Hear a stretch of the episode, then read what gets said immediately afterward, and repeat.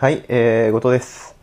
えー、まあ、ナンパの話になってしまうんですけど、えー、まあ、ナンパで粘るタイミングと諦めるタイミングの見極めという部分で、まあ、多分ね、あのー結構昔以前に、あの、同じような音声を、えー、話したことがあると思うんですけど、えー、まあ、再度ね、えー具体的にもっとわかりやすく、えーまあ、質問が結構多い内容なので、えー話しておこうかなと思います。で、まあ、私自身、まあ、ある意味、ナンパのプロです。というのが、4年間ね、スカウトマンというね、女性に声をかけて、えーキャバクラとかね、風俗とか AV とか、えーそういう世界に女の子を引きずり込むって言ったら、まあ、すごい印象悪くなっちゃうんですけど、えー女の子同意のもとでね、えキャバクラで働いてもらって、で、女の子が続くようにサポートしていくというような、えー仕事をずっとしていました。っていうことは、まあ、ある意味ね、えーナンパをできなければね、ね飯が食えないというような世界にいたので、まあ、あの、非常にナンパは得意です。で、ナンパをね、えーどこまで粘るのかというと、えーまずね、一番最初、うん、すいませんとか、こんにちはとか、どこ行くの？買い物？とか、まあ、いろんなね、えー声の書き方があります。で、そこでね、反応が悪かったら、やめてしまうっていう人が非常に多いんですけど、これはもう絶対にダメです。諦めちゃダメです、そこでは。例えば、どこ行くの？買い物？って言って、うん、買い物だよって言ってくれる女の子なんてなかなかいないんですよ。で、ここで諦めてしまってたら、多分ほとんどナンパし成功しないんじゃないかなと正直思います。で、具体的には、ね、どういうふうにすればいいのかっていうと、えーどこ行くの買い物って無視されますよね。うん。それは正直わかります。僕自身もかなりの、えー数、回数というか、えー昔からね、えーまあ、無視というか何万人ぐらい無視されたかなっていうぐらい無視されてきました。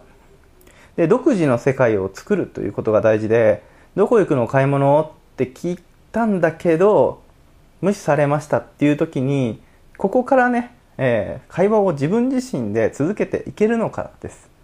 これがもうすごい重要なポイントなんですよね。例えば、えー具体的に言うと、えーこんにちは、どこ行くの？買い物？えー、そうなんだ。買い物なんだ。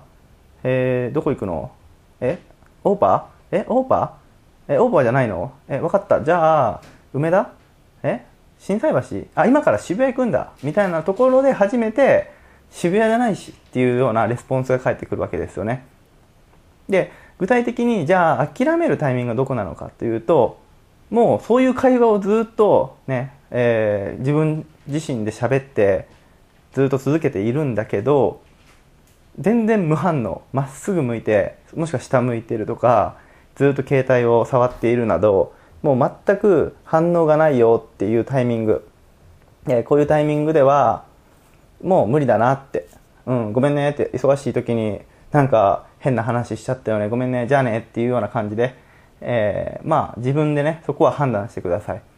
でも、ただね、一般の人が喋りかけるのであれば、まこれぐらいいくと結構しつこいかなっていうラインまで粘ってもいいです。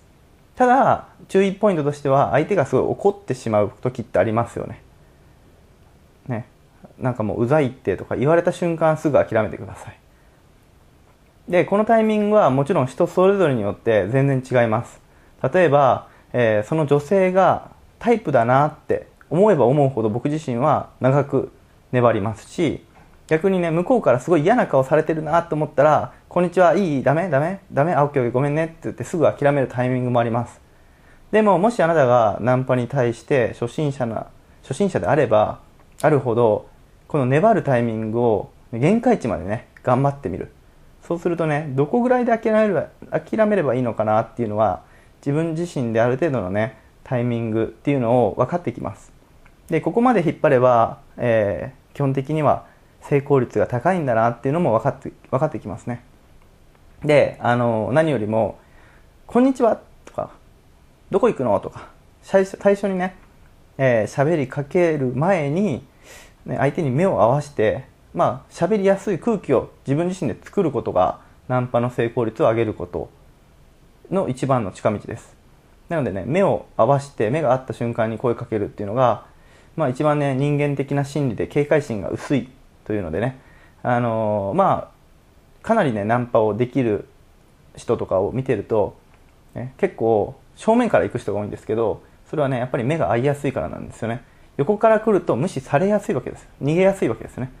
なので正面から行けば、えー、逃げられにくいと。正面から行って横にこう並んでナンパするっていうスタンスが一番いいです。